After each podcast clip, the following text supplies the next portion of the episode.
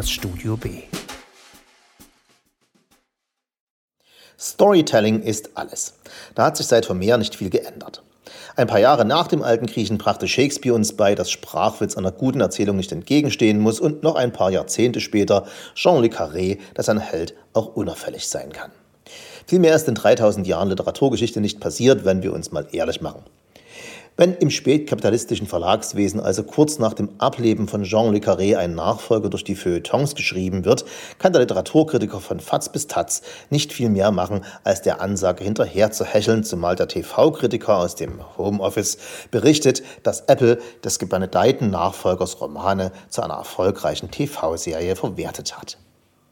Wir hier im Nischensegment könnten das ignorieren, aber da wir gesellschafts- wie popkulturell denn doch fester verankert sind, als wir das manchmal zugeben, haben auch wir von Slow Horses gehört, einem Roman aus dem Jahr 2010, als Jean Le Carré noch zehn Jahre und vier Romane vor sich hatte, womit wir den Marketingkapitalisten mal wieder auf die Spur gekommen wären. Le Carré Nachfolger My S.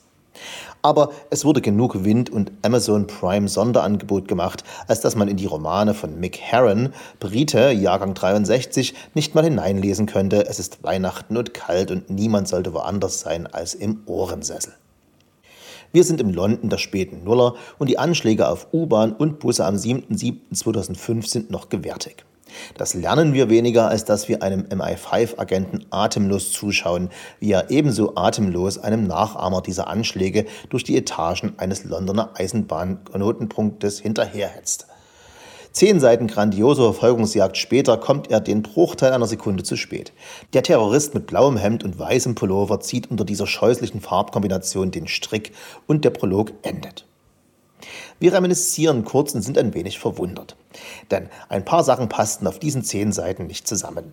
Lady Di, 1997 in einem Pariser Autotunnel totgehetzt, kam im inneren Monolog des Agenten vor und wir haben diesen Monolog so intensiv zugehört und alle unsere Jason Byrne und Mission Impossible Erfahrungen sagen uns, dass es das nicht gewesen sein kann. Wer baut schon einen potenziellen Helden in seiner ganzen Pracht auf zehn Seiten auf, um ihn dann ein paar Sekunden zu spät kommen zu lassen? Und wieso Lady Di? Aber, no Spoilers, ein paar Seiten weiter im Buch versteht man, warum Mick Herron ausgewählt wurde, die breite und tiefe Lücke zu füllen, die das Ableben des unbestrittenen Meisters der Geheimdienstliteratur gerissen hat. Da wäre zunächst der auffällig unauffällige Hauptheld. McCarrons George Smiley wird zwar genauso unterschätzt, ihn als unauffällig zu beschreiben, wäre jedoch schmeichelhaft. Jackson Lamb, so sein Name, Chef einer Abteilung des MI5, sitzt vor allem im Sessel zurückgelehnt in seinem Arbeitszimmer mit abgedunkelten Gardinen, egal zu welcher Tages- und Nachtzeit, mit geschlossenen Augen, die Beine auf dem Tisch. Dabei hat er die Schuhe aus, eine Palette chinesischen Take-out-Foods auf dem großen Bauch, eine Zigarette im Mund und um den olfaktorischen Orkan perfekt zu machen, furzt er, während er seine Angestellten beleidigt. Das macht er in brillantem Zynismus. Mit immer einer neuen, unerwarteten Wolte dreht er den armen Unterspionen die Worte im Mund um und haut sie ihnen um die Ohren, dass es mir eine Freude sei. Arbeitsrechtlich ist das selbst im MI5 mit seinen halboffiziellen und nicht wirklich verfassungstreuen Regeln kompliziert und ja, Großbritannien hat keine Verfassung. Trotzdem, von Beleidigungen hart am Rassismus, dem Hackerkit in der Abteilung mit dem chinesischen Namen gegenüber, bis zur Unart seiner Sekretärin, einer trockenen Alkoholikerin seit Jahren, Whisky anzubieten, lässt Lamp keine Provokationen und keine Erniedrigung aus und wir sind mindestens bis fast zum Ende des ersten Bandes nicht sicher, warum er das macht. Okay, seine Angestellten sitzen mit ihm zusammen in Slow House, der Abstellkammer des Inlandgeheimdienst, dort, wohin du abgeschoben wirst, wenn du Scheiße gebaut hast oder spielsüchtig bist oder die unglückliche Person gewesen bist, die nach dem Selbstmord deines Chefs per Kopfschuss diesen in der Badewanne gefunden hat. Jeder Charakter hat entsprechend eine tiefe innere Verletzung, oft resultierend in einer Sucht, Alkohol, Kokain, Adrenalin und auch der Chef Jackson Lamb ist davon nicht frei. Er ist ein alter, kalter Krieger, eine weitere Reminiszenz an Le Carré und hat hinter dem eisernen Vorhang seine Wunden erhalten. Wir erfahren zumindest bis zum dritten Teil, in dem ich mich aktuell befinde, nicht wirklich, was passiert ist. Aber, dass er dort und damals nicht nur sein Handwerk gelernt hat, sondern auch, was Leid und Verletzung ist, scheint klar. Das schweißt die Slowhouse-Fuck-Ups zusammen, obwohl sich alle hassen, denn wer will schon jeden Tag daran erinnert werden, was für ein Loser er ist, indem er in seinem abgefuckten Büro mit einem halben Dutzend anderer Loser sitzt. Aber wir lesen gute Romane lange genug, um zu wissen, dass das alles Worldbuilding ist und dass wir uns auf dem Weg in eine Story befinden, in der die Helden erwartbar aus einer unerwarteten Ecke kommen.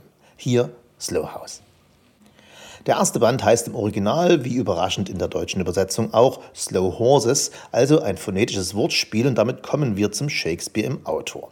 Ja, Mick Herron schreibt köstlichste Dialoge, er liebt die nicht offensichtliche Formulierung, um eine Szene zu setzen, er ist ein Meister der sparsam eingesetzten Metapher, aber, und hier scheidet sich der Herrons Schreibe liebende Weizen von sehr unsicherer Spreu, er neigt zum Karlauer, zum Pann. Der titelgebende Begriff Slow Horses für abgeschobene, weil defekte Mitarbeiter im Slow House, geschrieben S-L-O-U-G-H, weil benannt nach einer abgefuckten Kleinstadt gleich außerhalb der Londoner Stadtgrenzen, ist schon irgendwie ein schlimmes Wortspiel, aber erst die Namen. Der gewiefte und unterschätzte Chef heißt Lamb, Lamm. Der zweite Hauptheld mit Vornamen River. Der Hacker heißt Ho, ein korrupter Politiker von rechts außen mit Initialen PJ. Boris Johnson, wir hören dir trapsen. Alles klingt irgendwie grenzwertig und gewollt und ist nur mit der festen Gewissheit zu ertragen, dass McCarran als Engländer das alles natürlich ironisch meint. Storytelling ist alles. Mick Slowhouse-Serie nun auf Krampf mit Homers Iliad zu vergleichen, würde den vom geneigten Hörer selbstverständlich sofort als Ironie verstandenen ersten Absatz der Rezension Ernsthaftigkeit zuerkennen. Dennoch, Mick ist ein guter Geschichtenerzähler und die einzelnen Bände der Serie halten bei der Stange.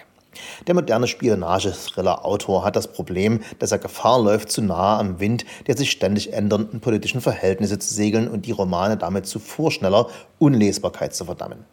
Die Londoner U-Bahn-Anschläge vom 7. Juli 2005 sind in 2022 nur noch wenigen Lesern gewärtig, so dass der 2010 geschriebene erste Roman der Serie altbacken wirkte, würde sich das Thema der ersten Seiten, wir erinnern uns, ein Anschlag auf die Londoner U-Bahn wird scheinbar nicht vereitelt, durch das ganze Buch ziehen. Da hatte es Jean Le Carré einfacher. Bei allen politischen Ereignissen zwischen 1950 und 1990 war es doch für den Leser eines Buches, ob aus 1965 oder 1980 klar, worum es ging, um den Kalten Krieg. Und wenn er ein generelles Faible fürs Genre hatte, fand er sich zurecht und das interessant.